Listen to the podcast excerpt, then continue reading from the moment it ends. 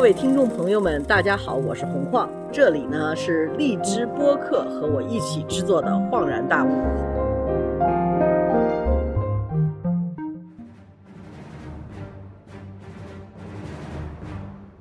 本来吧，今天应该是还是影志老师，但是咱们就差一集。我上次跟你聊的那个关于直男的那个，你还没播的吧？没呢你也，没剪的吧？那是第三期。因为我劝你当奶爸，你就 但是我就不想放了。我后来一直在思考您那问题，就我跟我老婆换一下会怎么样？我终于直面了我直男的本质，然后我其实是有点内疚的，所以我这两天正琢磨这事儿。但是那期节目后边会放，心虚了，咱们就把它藏起来。不过今天咱们插这一集，也是因为一堆大直男哈，就是美国国会山被攻击了一下，差点给沦陷了一下。我先说我怎么听见这消息，我是大早上起来，安安静静在那儿准备看书，这一天就是舒舒服服的。然后我在美国的一个可以说是我的一妹妹给我打一微信打电话来过来说。哇，你赶快看 CNN 什么的！我心想，我哪看得见 CNN？微信说，我告诉你发生什么了。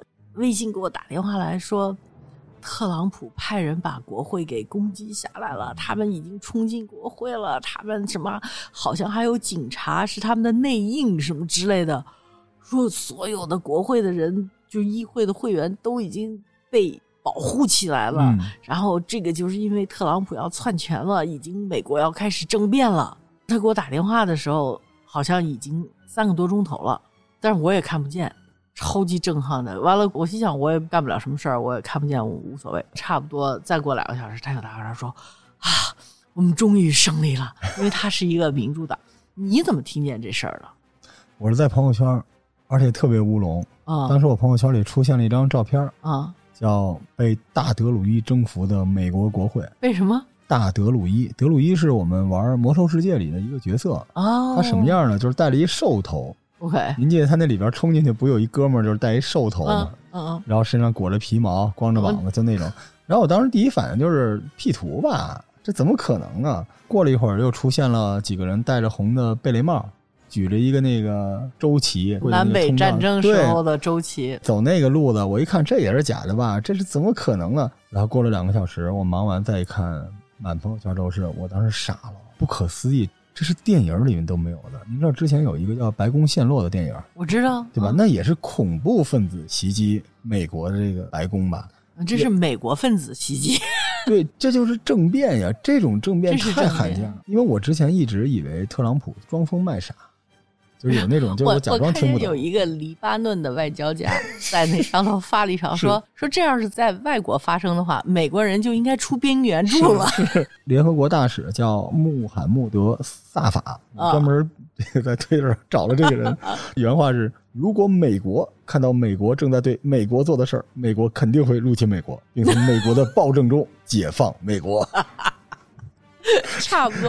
啊，这事儿是是真的太可笑了。美剧里都不敢出这种剧情，就美国总统叛变了。是今天早上我倒是听了美国的官媒的嗯。所有的解释的方法，嗯，这事儿真的是美国总统叛国，他老人家自己就号召他的支持者和他一起去国会山，要去引号支持一些国会议员，然后这帮哥们儿就去了，但是特朗普没去。我那妹妹跟我说。好像她看见一个视频，D.C. 华盛顿的警察就好长时间没有出现，就靠那些平常在国会山管游客的保安，保安站队啊，站好了啊，安检啊，嗯，就靠这些人在那儿挡。那说四道防线分分秒就被这些人给冲破了，然后就进去了，然后他们就到国会的各种议员的办公室里头，还摆 pose，还拍自拍。我就觉得，你要是搞政变，就不要想着自拍了，好不好？这网络时代也太他妈的迷幻了。魔幻了，这太魔幻了，而且还把人家那议员的那个讲台给拿回家了，还给拍卖了四百四十美金，不会吧？嗯什么东西给拿回家把人一？个议员的那个讲台给哦我知道看回家了，嗯从 白宫里进进出出的这帮人，然后我在那个美国的那些播客里头就听见是什么呢？国会山里头是有几个秘密的房间，是防出现这些事情的时候，他们就把所有的议员全搁到那些房间里头去。搁到那个房间里头被保护起来的人也有记者，但是他们都要签一个东西，他们永远不能透露这个房间所在的位置在哪儿所以他们就关在这个房间里头。说点正事儿哈，他为什么是一月六号呢？就是一月六号是国会确认所有投票团的投票，然后呢，就有差不多小一百名议员决定就阿里桑那还有几个州的投票，他们要抗议，这样的话，他们就可以推翻这次选举。这些议员都已经准备好了，都已经开始从阿里桑那开始就已经开始辩论，就是为什么这次投票是不合理的，是有作假的，等等等等。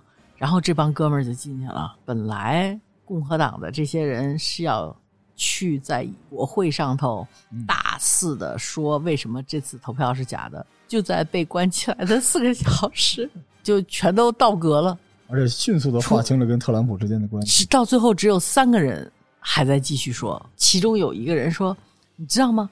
其实这些人根本不是右派，他们是左派扮装成右派到这儿来。”所以我跟你说，这事儿没了吧？就美国的那个分裂，你不可以想象的，他那阶级仇、民族恨到了这种程度。给大家再推一下这个事儿的时间轴。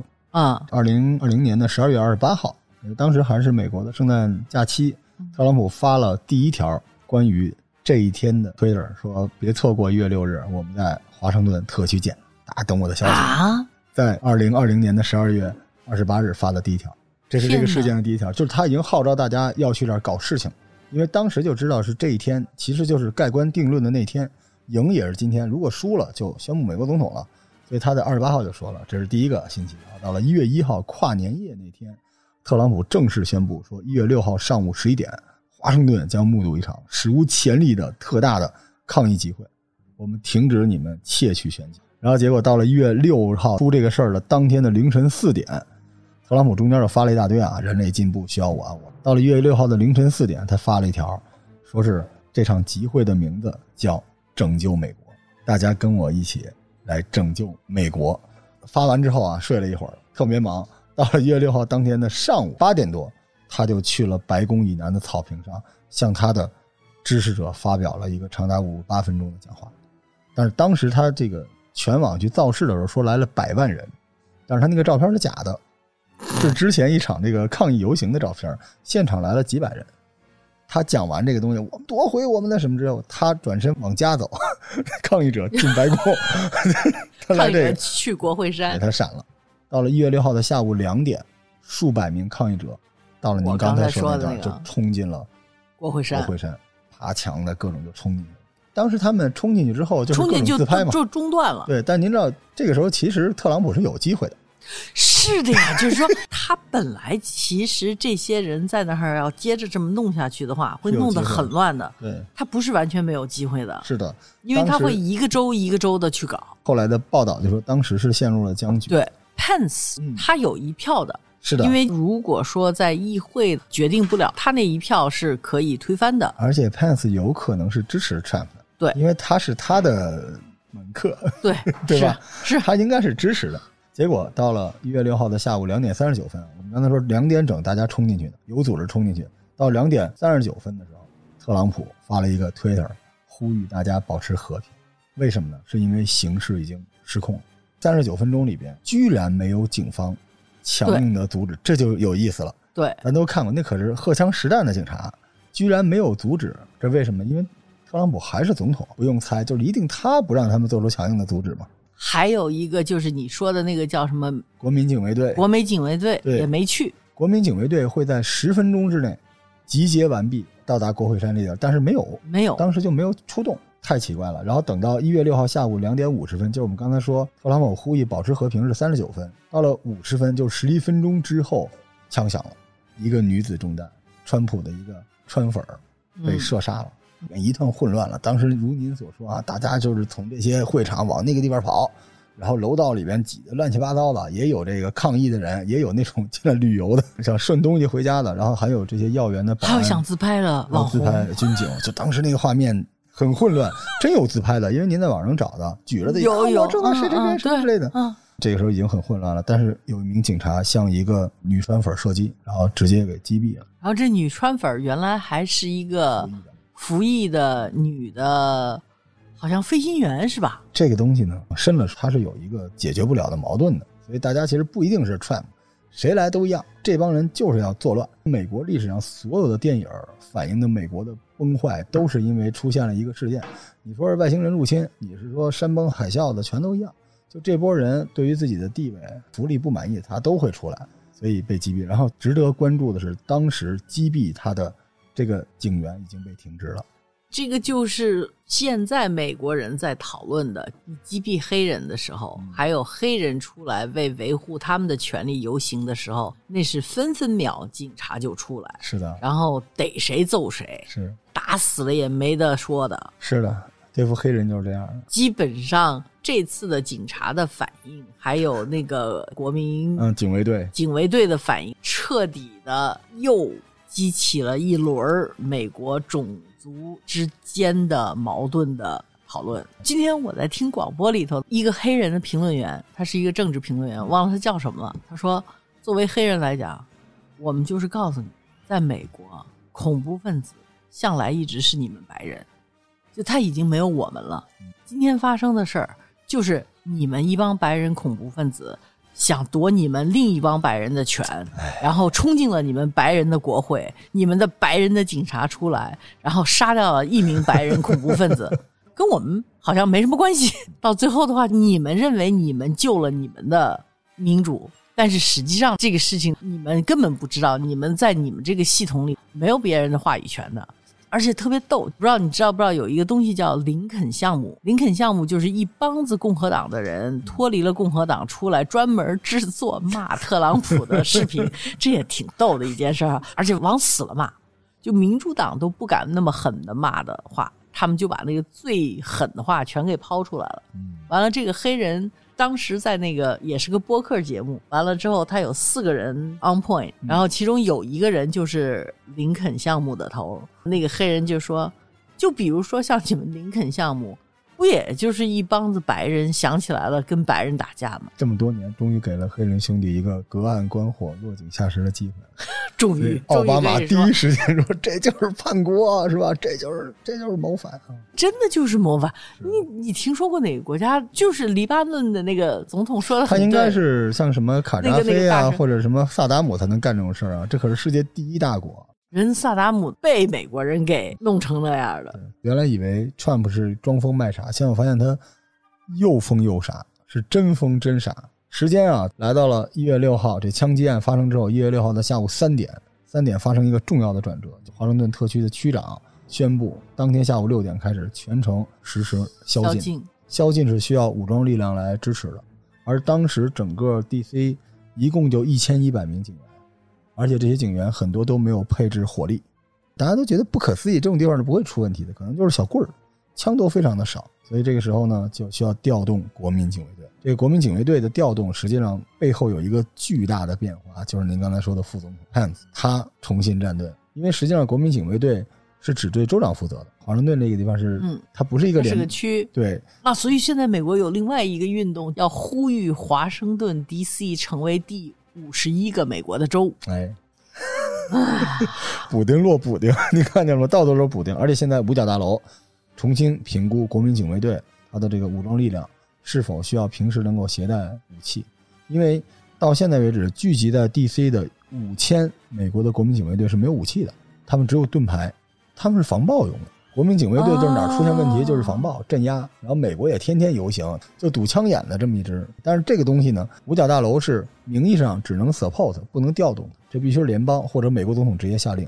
国民警卫队是国防部是不能调动的，因为它不是美国军队。它算美国陆军的序列，但它不是军事力量，所以美国这个五角大楼是不能调动的。美国国内出事儿，只能是国民警卫队是的，出面。美军都在海外。对，上次还有一次，应该是那个黑人被杀死的时候，出现游行的时候，特朗普干了一件事儿，他不调动了美国部队吗？是这也是被严重违宪了。违宪的，一件军队。绝对不能。这些人他们一直以来他们维护的那个体系，就是你纳税人养出来的军队是不会把枪口对准你的，我们只会 service 你的安全，我们是保护你的，我们是保护你的。所以只有国民警卫队是可以揍你的。对，但是我是 揍你，不是杀你啊。所以这件事情里面，美国陆军是不能出动的。就是在美国这个系统里边，对内用兵是大忌，国家崩坏了才会对内用兵，他们非常警惕。反正崩坏的事儿在这前四年都已经发生了，所以我觉得美国人民也应该不以为奇了。也习惯了。现在咱们要说的是，从现在到一月二十号，你觉得会发生什么事儿？我怕他打仗啊，因为他真疯了。现在美国费劲巴拉的营造出的这个选举系统，包括他这个政治系统，养出了一个怪物。怪物嗜血不怕，是一个傻怪物，你就不知道他能干出什么事儿来。站在白宫门口，召集了几百人，说要帮他夺回政权，然后紧接着指挥这帮人冲进去，然后说这跟自己没关系。就这么一个傻子，而且冲进去的时候正好自己说不定能赢的，把自己的这 都给搅了。就这种疯子，您说他，咱看电影看多了，我现在啊，因为这件事我相信所有的美国的这种阴谋论电影啊，全信了。就你那钥匙，对吧？你摁那核弹、纸牌屋什么的都信。纸牌屋跟这比算什么呀？纸牌屋的政客已经算是很专业了，是吧？关键是这有点像什么呀？就是就怕流氓会武术啊！这现在就是流氓不讲武德的一帮流氓，跟你斗什么心眼子？直接就进去把你讲台搬走了。所以现在他还是美国总统，而美国现在发现自己居然还有十三天，还有十三天，手里头还有一个核足球。他们叫 nuclear football。我的前公司《纽约时报》发了一个评论说：“现在把他留在办公室里的每一分钟，对于美国来说都太危险了。对于全世界来说都是一个危险。而且他是憎恶现在这个世界的呀！你想想看，他已经疯了。现在，OK，那咱们就说怎么样把它弄出去？我觉得最简单的办法就是他的宪法的第二十五条，对吧？就是说他的副总统。要让他整个的 cabinet，就是他所有的最高层的部长都宣布说，总统疯了，总统已经没有能力再去执行他的总统的意见了，所以我们要求现在把副总统当总统。嗯，现在就要等这个，就是这个会不会发生？你觉得呢？你觉得 Pence 会这么做吗？我觉得 Pence 有这个准备，但是那些部长就不好说了。部长已经辞了一半了。对，就小兰不也都辞掉了吗？都已经该辞的都辞了。然后就等于拜登指定一些人，你不可能啊，宪法上都不可能的呀。他不入职，这些人不能入岗的。所以现在的问题就是，就等于美国是一个瘫痪的国家。现在就是这十几天是美国最脆弱的历史上最，而且这要是当时赫鲁晓夫在的话啊，就直接从古巴出军，那立马 就是。美国就说俄文了，不光对他来说最危险，也是对其他国家最危险的时刻。我觉得对全世界都是最危险的时刻。现在最大的问题是，说难听点，谁是三军统帅？潘斯可以绕过你去调动国民警卫队，那现在五角大楼的态度到底是啥？因为以前已经说了，五角大楼里头有很多人是拒绝拜登的，而且在转交的时候，他们有些不是在。登记就职以后的转交，有些转交是应该选举日过后有一个澄清期，有一个澄清期。拜登已经开始接到了什么中情局啊、什么美联局、FBI 啊什么给他的这种每日的一个情报的时候，什么国防部啊，还有这些比较关键的部门，就都应该开始沟通转交这种信息了。国防部就一直没转过，一直在拒绝。所以我那个妹妹最着急的现在是第一。他听说是他们有一个阴谋，我已经变成阴谋论的散布者了。我真的没事没事，这个很惭愧。散布这边的算正能量。这这个这没办法，这因为没有真相了，就大家都是在美国也是这么散布谣言的。我说有一个阴谋是让以色列人假装成伊朗人发一颗导弹去炸美国，然后给美国一个原因去炸伊朗，这是一个说法，很有可能。我觉得，就是我们两个人现在已经彻底被阴谋论给 征服了。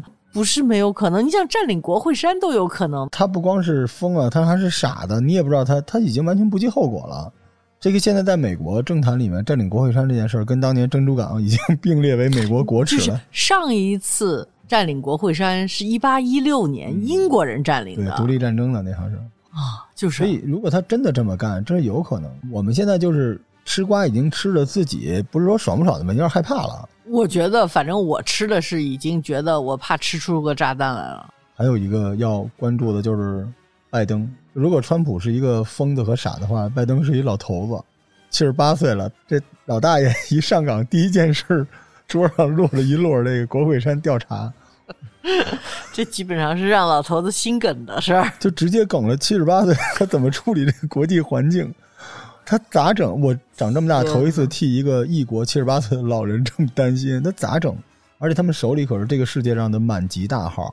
所有的资源。还有一件事儿，就是我妹妹在那儿焦虑的。她在焦虑什么呢？她说一月二十号就是美国的就职典礼在哪儿举行，是一个公开的，大家都知道在哪儿举行。而且因为美国人不是特别骄傲，他们几百年来就是和平转交权力的这个历史嘛，所以永远是公开的。这个转接就职典礼是任何人都可以去的。是，他们在想，那些冲进国会山的人，可能中国人对白人至上这种集团吧，没有什么太多了解他。没这认识。对他们其实是一个武装暴动的特别基础的力量，因为这些人首先痛恨美国政府，然后他们自己是囤枪的，而且他们自己都囤了很多什么世界末日的那种各种野外生存的野外生存的战壕啊什么的这种样的东西，而且他们都是会做炸弹的，他们自己都是买了好多什么化肥啊，还有什么这种什么洗衣粉啊，什么乱七八糟的，他们会混这东西。所以我那妹妹就在那儿说，那拜登要是登基的时候，会不会有人就开一个卡车，载着炸弹冲到这个就职的现场？就职的现场是不是还能在原来的位子上进行？那如果不能在原来位子上进行，躲到一个秘密的地方，那美国还算民主吗？还算和平交权吗？就是他脑子里头的所有的这些东西，就在就在让他对他自己国家的意识彻底崩溃。我又刚收到一条说佩罗西喊话彭斯罢免特朗普，所以我看美国人是真的害怕了，不光是我妹妹一个人，是真的别的人都已经给吓疯了，就不知道这哥们儿十三天之内还能干出来什么事儿。我有时候甚至想这个事儿就像一个流水线一样，你看起来很方便，看起来每一个环节都去掉了人的干扰因素，但是你别忘了，你也去掉了人性。你这套体系运行下来，你居然没法阻止一个疯子，而这就是你世世代代守护的宪法给你维护出来的。那你当年选他的时候，心也太大了。可能当年他们觉得选民是可以保证不会出太大的问题的，但是谁也没料到疫情。疫情这件事情很可能是一根巨大无比的稻草，就把你所有的这个水落石出，把你所有的愚蠢都出来了。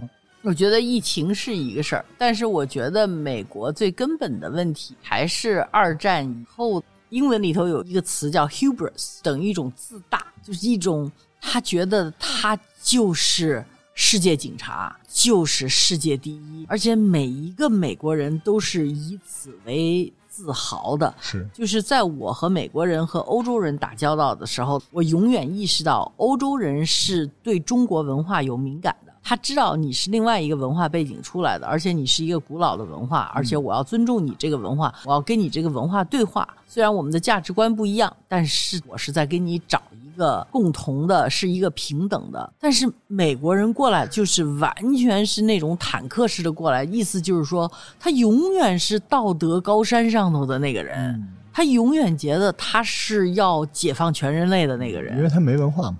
有文化的人他是惺惺相惜嘛。当年欧洲文艺复兴的时候，也跟中国的这个中吹有关系啊，所以他有文化，他才敬畏你的文化。这美国人就是当今这个时代的蒙古人，这帮游牧民族，这帮土鳖，他没有文化传统，但是他有科技蒙古。人肯定会抗议你这句话的，人家蒙古人好好的招谁惹谁我错了，啊，对不起啊，蒙古的各位老师啊。所以现在蒙古人来派他来 现在美国就很麻啊！烦。不对，他在我的节目上，别派他，你你要拍了他，就等于拍了我。我回头学一个蒙古利亚的话跟大家道歉啊，这个不代表晃姐啊，代表我自己，对不起蒙古。但是真对不起大家的，就是川普了，很危险，十三天。所以我们今天插了这么一集，因为觉得这事儿值得跟大家聊一聊，把这个时间线让罗叔给捋清楚。是完了之后，我们作为吃瓜也好看热闹也好，其实大家都应该揪着点心。一般来说是不会跟晃姐做这种时效性的节目，但为什么要做？因为它实在太魔幻了，这是再敢想的编剧都编不出来的剧本，就突然间就在这个世界上，而且又是在疫情泛滥的时刻就炸开了。对，就这件事的同时还有疫情在，所以现在美国那边乱的不能再乱了。只能说 留给美国的时间不多了，祝你们好运吧。十三天，看你们怎么办了。这十三天里面，大家可以继续收听晃姐的其他节目啊。我们这边一切都好啊，一切都会好起来的。嗯，是是是，我们其他节目会照常录。今天只是插一个进来，因为有重大事件，我们觉得值得聊一聊。是的，节目本来都结束了，然后突然来了一个，对对对，我这是现在是北京时间两点四十七分的时候，我又接到我在美国的妹妹给我发的一个信息，她说我现在要去睡觉了，但是我要告诉你。现在好像是 D.C. 的警察局局长、国防部部长和军事长都是这次阴谋的一部分，细节马上就要出来了啊！然后他用大写写着 “huge”，就是爆炸性的新闻，好吧？我们很可能因为有这种新闻，我们再插一集跟大家聊聊这事儿，是吧？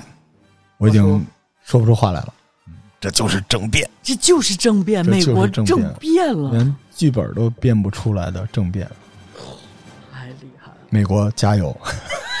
这，美国加油！只能这么着说了。好的，好，拜拜。